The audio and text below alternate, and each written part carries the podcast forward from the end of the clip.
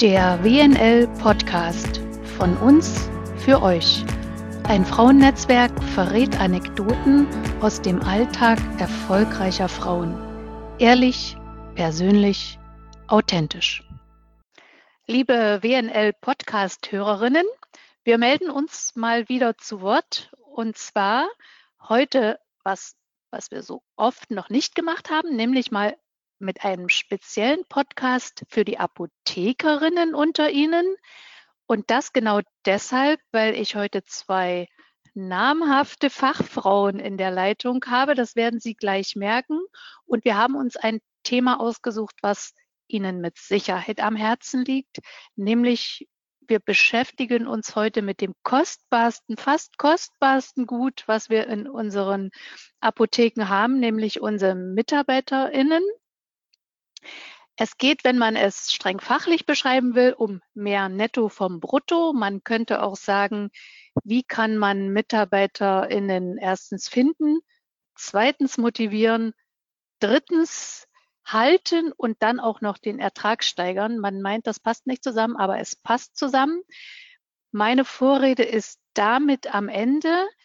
Ähm, eine kleine Einführung bitte von unseren Fachfrauen in die aktuelle Situation zunächst? Ja, dann fange ich mal gerne an. Frau Wernse, vielen Dank. Mein Name ist Silke Vogt. Ich bin Steuerberaterin seit 1993 und seitdem auch äh, in der spezialisierten Steuerberatung für Apotheken tätig. Und äh, insofern sind mir die Apotheken natürlich auch ganz nah mit all den alltäglichen Problemen. Gut, wir haben eine schwierige Personalsituation. Das wissen diejenigen, die in den Apotheken arbeiten, genauestens und die, die sie betreuen, die wissen es auch. Es spielen verschiedene Faktoren da rein. Wollen Sie dazu auch noch mal kurz was sagen?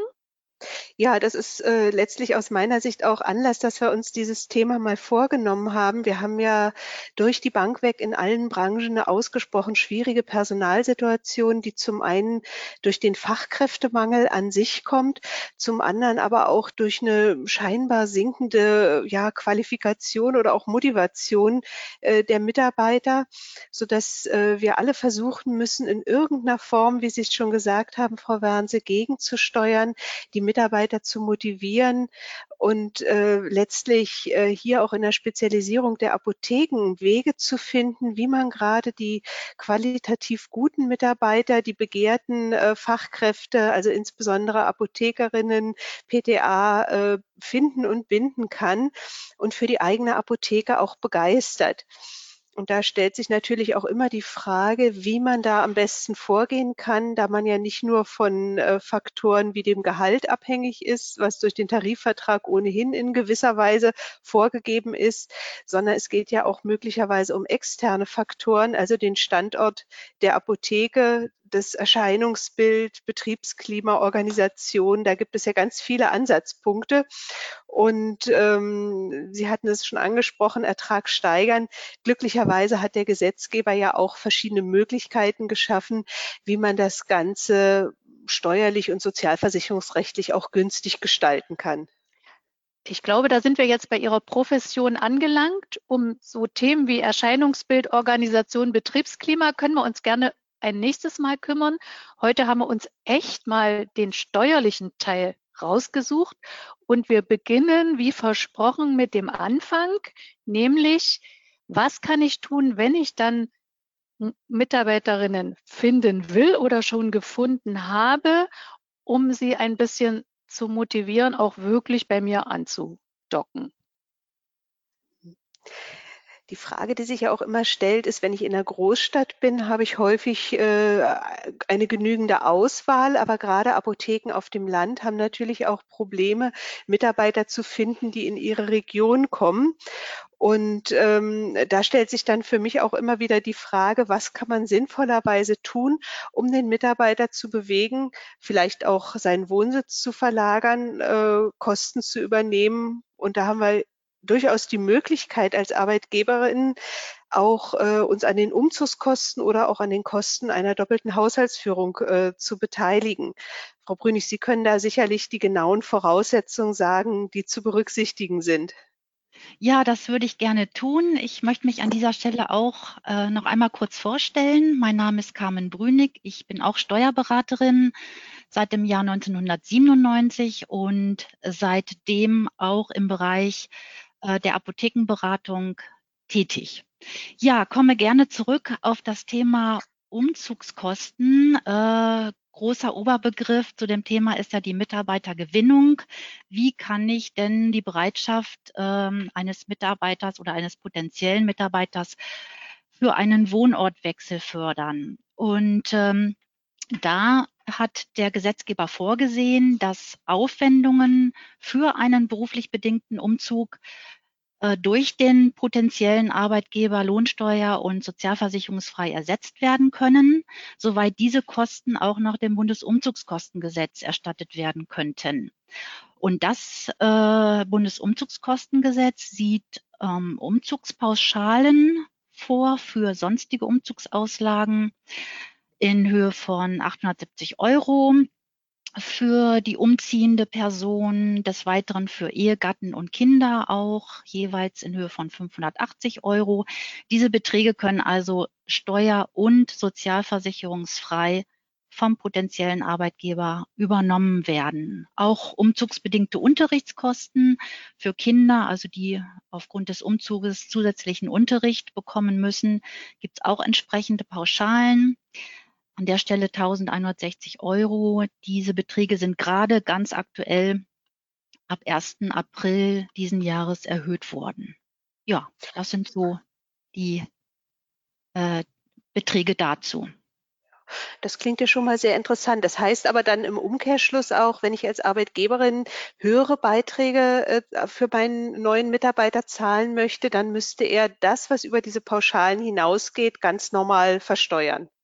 Genau so ist es. Das wäre dann nicht mehr steuerbefreit, weil das dann über die Umzugspauschalen, die das Bundesumzugskostengesetz vorsieht, äh, darüber hinausgeht. Und das müsste dann ganz normal in voller Höhe Lohn äh, versteuert werden und würde auch der Sozialversicherung unterliegen. Mhm. Ganz genau. Gut, und dann ist es ja so, wenn ein Mitarbeiter neu anfängt, haben wir ja in aller Regel eine Probezeit von einem halben Jahr. Nun kann ich mir natürlich auch vorstellen, dass viele Mitarbeiterinnen vielleicht nicht gleich umziehen möchten und der Partner, die Familie zuerst am bisherigen Wohnsitz bleiben. Wie sieht es denn dann aus? Dann erfolgt ja kein kompletter Umzug. Genau.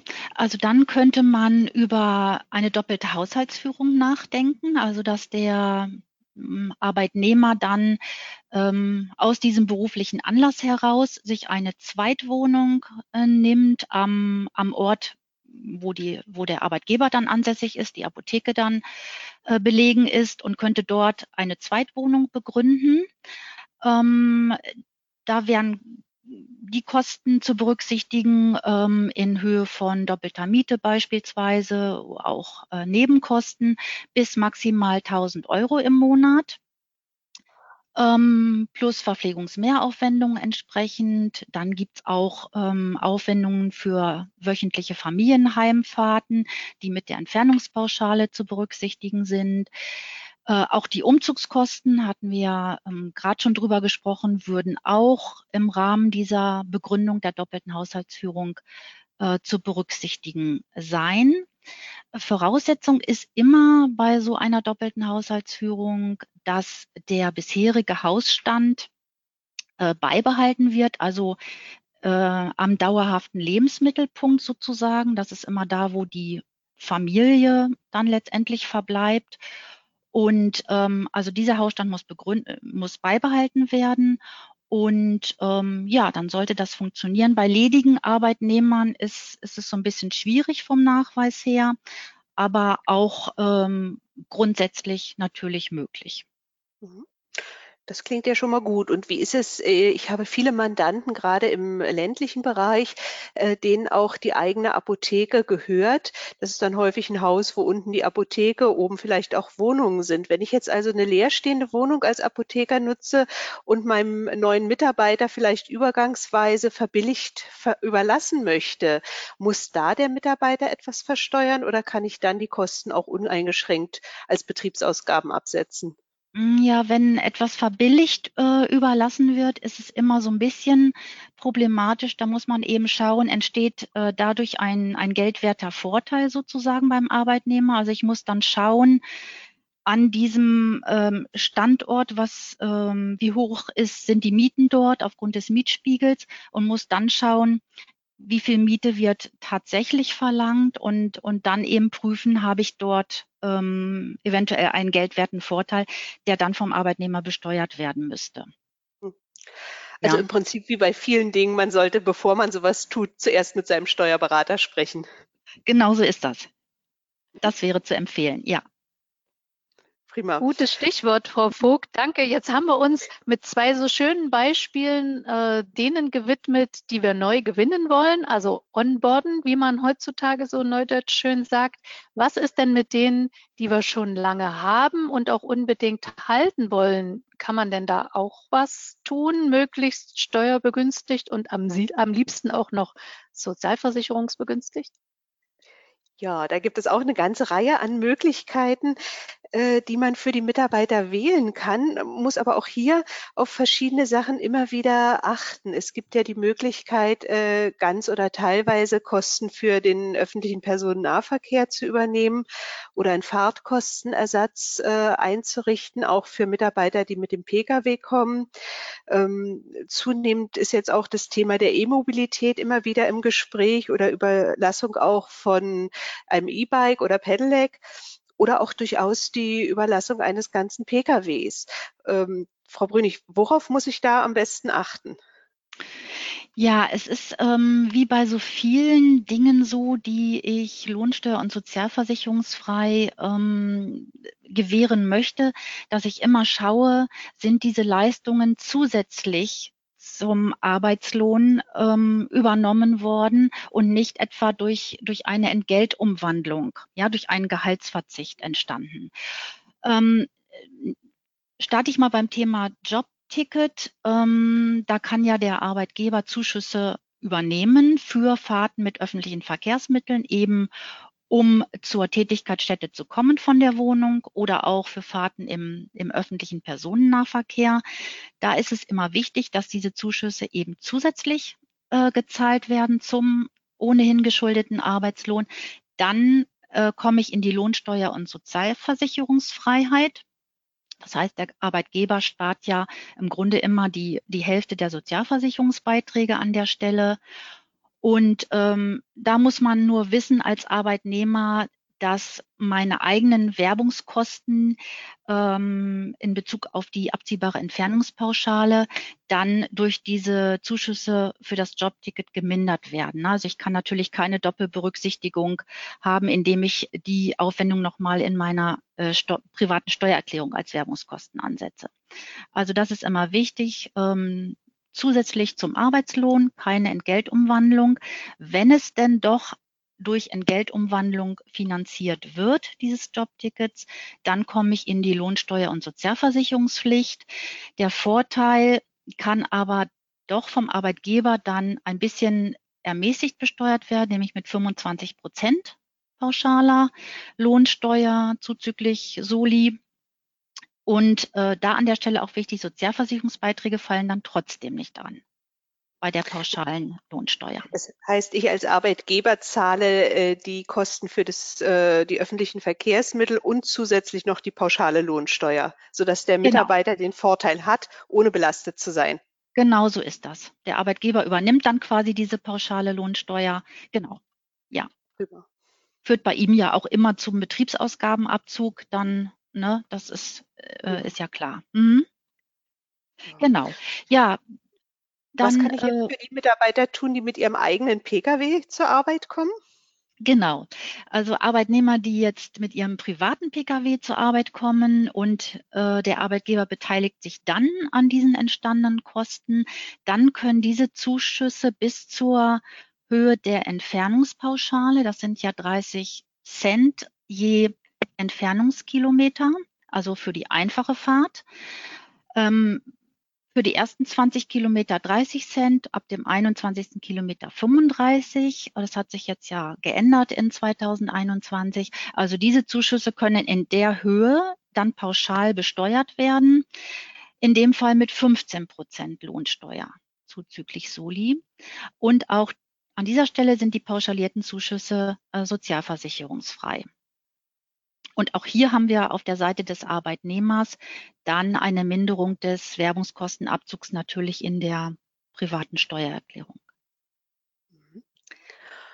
Und wie sieht es jetzt mit einem Firmenfahrrad aus, das ich mir anschaffe und meinem Mitarbeiter überlasse? Da ist ja gerade durch die ganze äh, ja, umweltbewusstes Verhalten, was ja überall gepflegt wird, auch die Frage groß, ob man nicht in der Beziehung etwas tun kann. Genau, da kann man auf jeden Fall etwas tun. Ähm, ja, Firmenfahrrad, gerade auch E-Bike-Überlassung, Elektrorad sieht man jetzt ja immer häufiger unterwegs, äh, wenn man selbst im Rad unterwegs ist. Ja, äh, so eine Überlassung eines Firmenfahrrades, äh, da auch wieder zusätzlich zum geschuldeten Arbeitslohn, äh, ist dann Lohnsteuer- und sozialversicherungsfrei. Ähm, auf der anderen Seite wieder per Gehaltsumwandlung volle Steuer- und Sozialversicherungspflicht. Es ist im Grunde genommen immer das, äh, das gleiche Spiel. Und ja, und dieses Firmenfahrrad kann ich eben halt sowohl für Fahrten zwischen Wohnung und Arbeitsstätte nutzen, aber auch für Privatfahrten natürlich. Äh, ich muss darauf achten, äh, wenn ich denn ein E-Bike überlasse, was verkehrsrechtlich als Kraftfahrzeug zugelassen ist oder einzustufen ist, gibt es ja auch, äh, komme ich nicht in die Begünstigung. Also das ist an der Stelle nochmal wichtig. Und ähm, man stellt zunehmend fest, dass es im, im Internet sehr viele oder dass man sehr viele Anbieter findet, verschiedenste Unternehmen, die eben auch entsprechend äh, Rahmenverträge anbieten für so eine ähm, Fahrradüberlassung, die dann auch den Service übernehmen dafür, für diese Räder. Also dass dem Arbeitgeber an der Stelle auch, ähm, ich sag mal, der Verwaltungs- und Orga-Aufwand dann auch abgenommen werden kann. Das macht eigentlich diese Überlassung auch ganz attraktiv. Ja, das hört sich ja gut Ne? an. Ja. Und ähm, zum Thema E-Mobilität, da ist ja teilweise auch in den Nachrichten immer wieder zu hören, dass größere Unternehmen dann entsprechende Lademöglichkeiten für die Mitarbeiter äh, schaffen. Ähm, Genau. was kann ich denn da als Apotheker machen oder was kann ich auch insbesondere dann tun, wenn ich diese Möglichkeit nicht habe, dass ich keine eigenen Lademöglichkeiten am Arbeitsort schaffen kann? Ja, ich habe als Arbeitgeber die Möglichkeit, äh, diese Ladekosten von Elektro- oder auch von den Hybridfahrzeugen zu übernehmen, wenn denn das Aufladen eines äh, privaten Fahrzeugs im Betrieb des Arbeitgebers möglich ist, also wenn dort eine Ladestation vorhanden ist, dann ist, äh, sind diese Ladekosten auch lohnsteuer- und sozialversicherungsfrei zu übernehmen. Das funktioniert also. Ähm, das Gleiche gilt auch für Auslagenersatz, wenn ein Arbeitgeber seinem Arbeitnehmer für das Laden zu Hause eines äh, beispielsweise betrieblichen Elektrofahrzeugs ähm, den Auslagenersatz Ersatz übernimmt. Und da gibt es Pauschalen und zwar für Elektrofahrzeuge und Hybridfahrzeuge so ein bisschen unterschiedlich. Also wenn es eine Lademöglichkeit beim Arbeitgeber gibt, dann sind das 30 Euro. Ohne zusätzliche Lademöglichkeit, ähm, also wenn der Arbeitnehmer das nur zu Hause tun kann, 70 Euro. Für Hybridfahrzeuge äh, sind die Beträge dann jeweils zur Hälfte, also 15 beziehungsweise 35 Euro anzusetzen. Ja, äh, der Arbeitgeber könnte jetzt auch unentgeltlich oder verbilligt eine Ladestation überlassen an den Arbeitnehmer. Auch das ist lohnsteuer- und sozialversicherungsfrei. Allerdings nicht die Übereignung selber.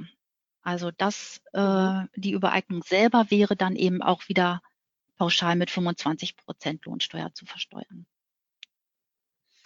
Liebe ja Frau Brüning, genau, liebe ja. Frau Vogt, jetzt haben wir schon mal vier wunderbare Beispiele, wie man schon mal begünstigt in die Apotheke kommen kann und auch wieder zurück. Und jetzt interessieren mich noch so ein paar Sachen, was man denn, sagen wir mal, außerhalb all dessen, was mit Anreise und Abreise zu tun hat, für seine MitarbeiterInnen denn so tun könnte. Also ein äh, Punkt, den ich immer wieder meinen Mandanten auch empfehle, ist äh, die Überlegung, dass man vielleicht den Mitarbeitern auch Erholungsbeihilfen zahlt. Das ist also auch eine äh, ja, zweckgebundene Zahlung, zum Beispiel für eine Urlaubsreise oder ähnliches. Äh, die richtet sich also auf der Höhe nach, äh, nach dem einzelnen Arbeitnehmer mit 156 Euro äh, pro Jahr. Für dessen Ehegatten können nochmal 104 Euro und je Kind auch 52 Euro bezahlt werden.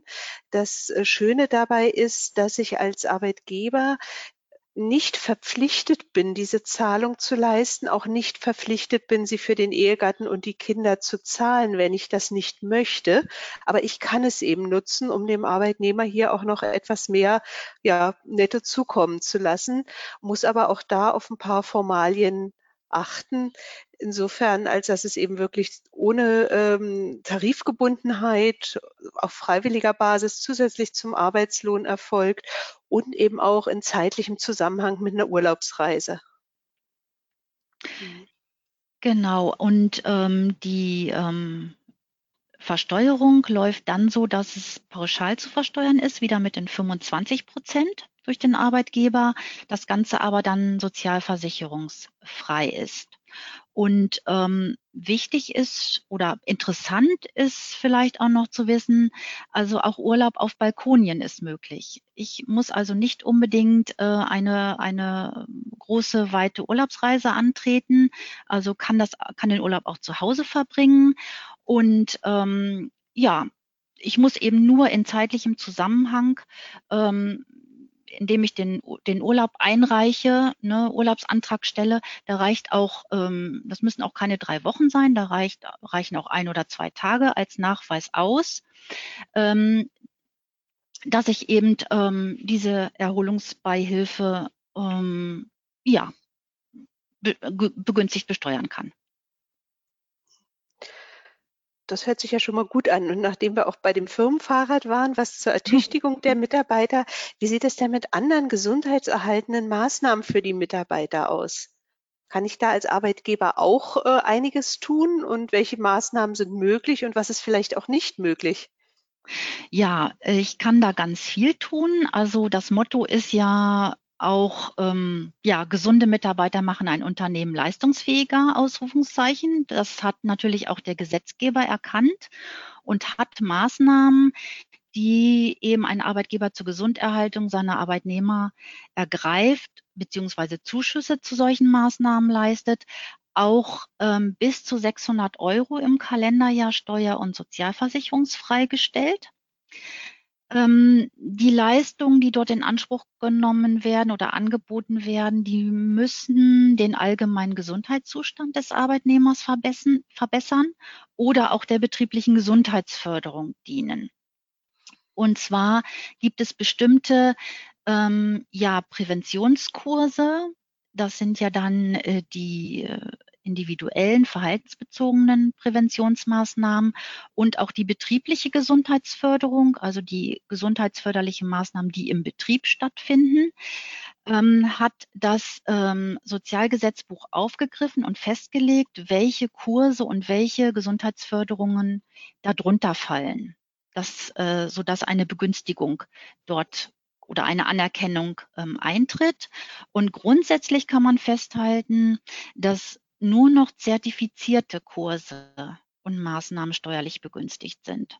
Also das heißt, Kurse der Krankenkassen, die ja in der Regel außerhalb des Betriebes stattfinden, äh, die sind in der Regel äh, ohnehin zertifiziert. Also da gibt's wenig Probleme. Da gibt's dann eine Teilnahmebescheinigung, die eben zum Lohnkonto genommen werden muss beim Arbeitgeber und dann passt das. Und dann gibt's aber auch Kurse, die sozusagen auf Veranlassung des Arbeitgebers stattfinden, ähm, wo der Arbeitgeber halt einen, einen Dritten äh, beauftragt damit, diese Kurse durchzuführen. Und ähm, da müssen aber im Grunde die gleichen Voraussetzungen vorliegen wie bei den Kursen der Krankenkasse. Also muss, die müssen inhaltlich mit den zertifizierten Kursen der Krankenkassen identisch sein. Was nicht drunter fällt, das sind eben zum Beispiel Mitgliedsbeiträge für Sportvereine oder fürs Fitnessstudio oder ähnliche Einrichtungen. Also das äh, fällt nicht unter diese zertifizierten Kurse. Liebe Frau Vogt, ich nehme Sie jetzt beim Wort, Frau Brüning auch gleich mit. Und zwar, Sie haben es vorher erwähnt, das Stichwort Betriebsklima. Ja. Jetzt sind wir angereist, wir sind gesund und wir waren auch im Urlaub. Und trotzdem wollen wir ja auch täglich ein schönes Betriebsklima haben. Was lässt, was fällt Ihnen dazu vielleicht noch ein? Ja, aus steuerlicher Sicht empfiehlt es sich da tatsächlich, dass man die Möglichkeiten äh, nutzt äh, zu sogenannten Betriebsveranstaltungen, die man mit seinen Mitarbeitern vornehmen kann. Das sind also in aller Regel tatsächlich Betriebsausflüge, die man durchaus machen kann oder so die klassischen Weihnachtsfeiern. Man muss da äh, abgrenzen zu möglicherweise betrieblich veranlassten Veranstaltungen. Wenn ich also zum Beispiel ein Teambildungsseminar speziell durchführe mit einem Coach, dann fällt es noch nicht unter eine Betriebsveranstaltung. Betriebsveranstaltungen sind dann wirklich äh, ja Veranstaltungen, wo der ja, wie soll ich es ausdrücken, private Charakter mehr überwiegt. Es muss nicht unbedingt außerhalb der Apotheke stattfinden. Man könnte auch in der Apotheke eine solche Veranstaltung machen, aber eben losgelöst vom eigentlichen Betriebsablauf. Und äh, da gibt es also auch die Notwendigkeit, bestimmte ja, Grenzen zu berücksichtigen. Man darf hier bis zu maximal zwei Betriebsveranstaltungen im Jahr mit seinen Mitarbeitern durchführen und darf pro Betriebsveranstaltung nicht mehr als 110 Euro je Arbeitnehmer ausgeben, damit man eben die steuerlichen Begünstigungen und die Sozialversicherungsfreiheit letztlich auch bekommt. Würde man über diese 110 Euro kommen, dann äh, wird der Betrag, der darüber hinausgeht, äh, zu versteuern sein, eben auch pauschal wieder mit 25 Prozent.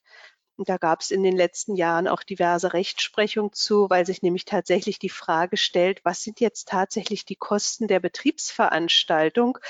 Dass äh, eine Bewirtungsrechnung im Restaurant dazu zählt, ist, äh, denke ich, ganz klar, dass es auch dazu zählt, wenn ich beispielsweise Theater oder Kabarett mit Bewirtung mache.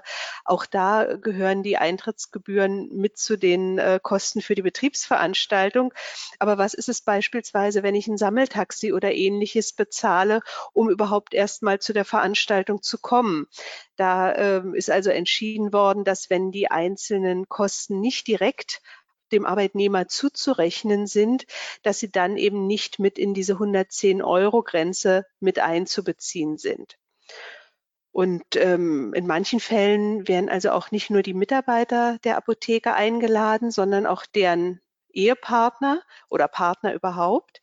Und dann muss man wissen, dass die 110 Euro für den jeweiligen Arbeitnehmer plus dessen Begleitung gelten damit man eben einfach möglichst nicht über diese Beträge kommt und die ja, Begünstigung voll nutzen kann. Ja, ich habe an der Stelle auch noch einen Hinweis, Frau Vogt, das ähm, ist Ihnen aber ja auch bekannt. Also es gibt ja äh, die neueste Rechtsprechung des, des obersten deutschen Steuergerichtes, des Bundesfinanzhofs. Der Bundesfinanzhof hat jetzt entgegen der Vorinstanz, nämlich das Finanzgericht des Köln, äh, ein Urteil gefällt. Da geht es drum, also Oberbegriff Absagen zur Weihnachtsfeier gehen steuerlich zulasten der feiernden Kollegen, also was die 110-Euro-Grenze betrifft. Also im Ergebnis bedeutet diese Entscheidung, dass Kosten, die rechnerisch auf die angemeldeten Arbeitnehmer und deren Begleitpersonen entfallen, den tatsächlich Teilnehmenden am Ende dann zuzurechnen sind. Oh, das kann also ähm, die Planung des Arbeitgebers ja dann genau. ganz schön durcheinander bringen. Genau, also man sollte künftig bei der Planung von Betriebsveranstaltungen noch mehr als, als bisher darauf achten, dass wirklich die tatsächliche Teilnehmerzahl im Vorfeld möglichst genau bestimmt wird. Und man, die einladenden Apotheker könnten versuchen, vielleicht so ein bisschen das Risiko von diesen nicht teilnehmenden Personen bereits bei der Vertragsverhandlung mit dem Hotel, mit der Gaststätte so ein bisschen auf den Veranstalter zu verlagern, dass man eben möglichst kurzfristig vor Beginn der Veranstaltung die tatsächliche Teilnehmerzahl dann, dann benennen kann. Ne? Dann, also wenn das dann relativ klar ist, weil sonst ähm, geht es wirklich zu Lasten der feiernden Kollegen und die könnten dadurch eben über diese 110 Euro Grenze kommen und das wäre natürlich ähm, nicht so schön. Ja, das wird ja dann noch eine richtige Herausforderung werden. Ich habe es also bei verschiedenen Mandanten jetzt schon gesehen, dass im Jahr 2020 eine Betriebsveranstaltung geplant war, beispielsweise eine Fahrt mit dem Dampfer irgendwo in der Nähe und Bewirtung und Showprogramm für eine bestimmte Anzahl an Personen. Die Veranstaltung ist dann durch Corona abgesagt worden, aber die mhm. Anzahlung ist stehen geblieben, weil man das ja tatsächlich nachholen möchte. Und bis dahin kann sich natürlich auch die Zahl der Mitarbeiter komplett verändert haben. Genau. Und es kann sich dann auch verändert äh, haben, dass man plötzlich im Jahr vielleicht drei Veranstaltungen hat, weil man ja. die eine eben in dem Jahr nachholt. Und auch dann kommt man natürlich in die Probleme rein. Mhm. Genau, weil ja nur zwei Veranstaltungen ähm, zulässig sind. Und es ist aber auch äh, vielleicht noch erwähnenswert, also man kann auch eine beispielsweise eine zweitägige Veranstaltung durchführen. Also wenn man dann mit der 110 Euro Grenze klarkommt, kann man natürlich auch äh, eine Übernachtung mit einbauen. Das ist auch möglich. Also es ist jetzt nicht auf einfach zwei Tage begrenzt. Ähm, nur da muss man halt gucken, wie man dann mit den Beträgen dann hinkommt. Das wird dann schon ein bisschen sportlich. Ja, das stimmt. Genau. Ja, daneben gibt's natürlich in dem Bereich, was kann ich für das Betriebsklima tun, meinen äh, Mitarbeiterinnen vielleicht noch einen kleinen Bonus äh, gewähren, ja immer die Möglichkeit, dass ich aus bestimmtem Anlass äh, ihnen Aufmerksamkeiten äh, ja zuwende. Das sind Sachzuwendungen bis zu einem Wert von 60 Euro. Das können also äh, Blumen oder auch andere Dinge sein, vielleicht ein Parfum, ein Buch oder ähnliches.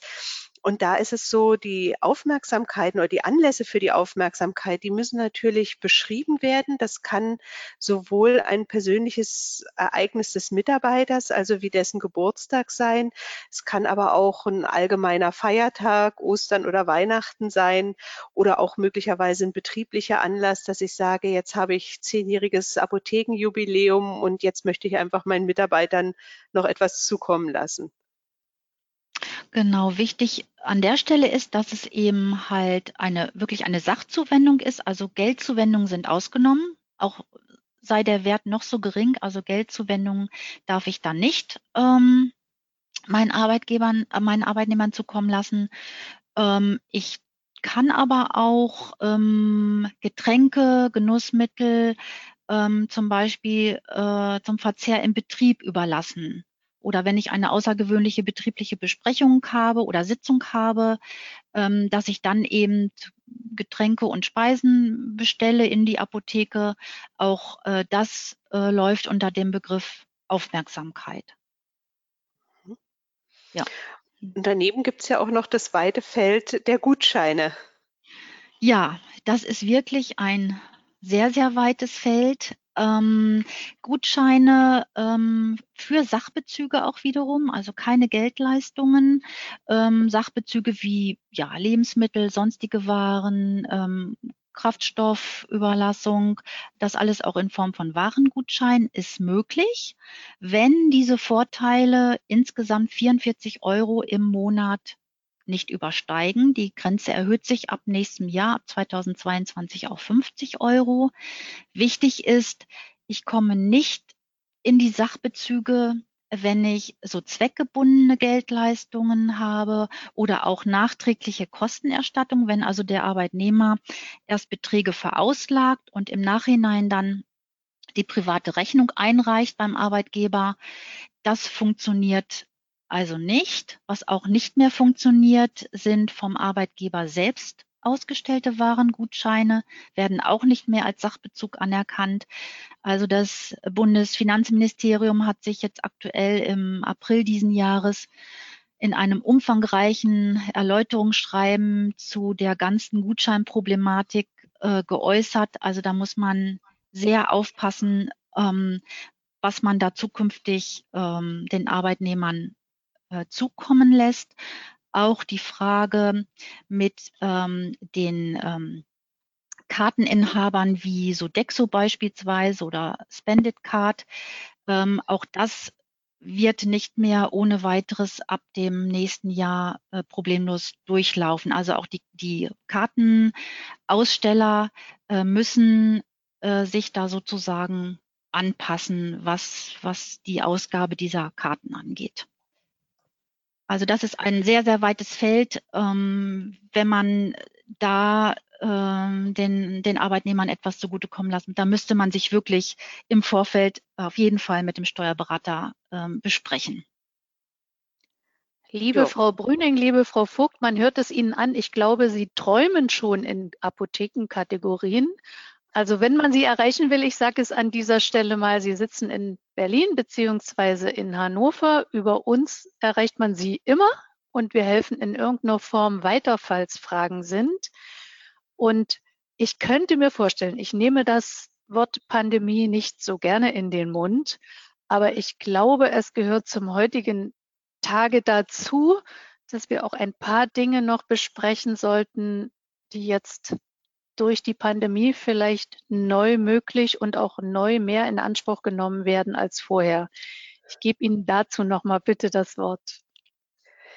Ja, also ein Punkt, äh, der sicherlich allen äh, Apothekerinnen inzwischen auch äh, bekannt ist, ist so der sogenannte Corona-Zuschuss.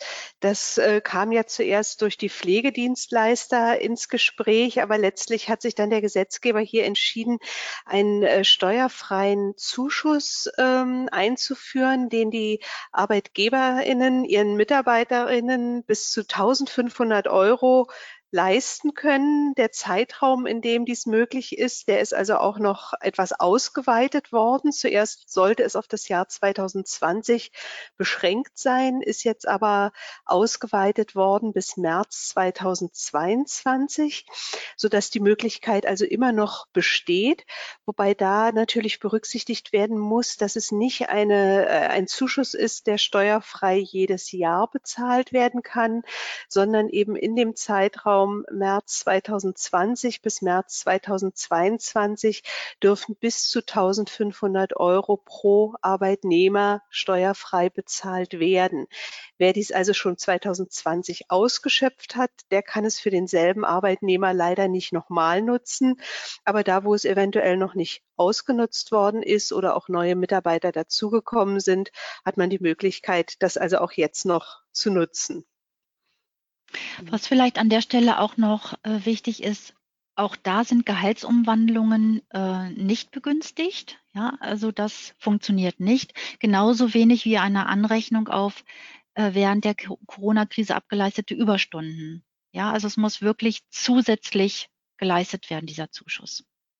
Mhm, genau und nicht direkt durch die äh, Corona-Pandemie, aber äh, dadurch vielleicht mehr in den Fokus genutzt, gibt's, äh, gerückt, gibt es ja auch noch die Möglichkeit, äh, den Mitarbeitern einen sogenannten Kindergartenzuschuss zu zahlen. Das heißt, wenn der Arbeitnehmer Kinder im noch nicht schulpflichtigen Alter hat, dann da kann der Arbeitgeber auch steuerfrei, auch natürlich zusätzlich zum sonstigen Arbeitslohn, die Unterbringungs- und Betreuungskosten seiner Kinder erstatten. Und das ist natürlich auch äh, ein Anreiz nochmal für die Mitarbeiter, dann eventuell zur Arbeit zu kommen, weil die Kinder gut untergebracht sind und der äh, Mitarbeiter keine weiteren Kosten dafür hat.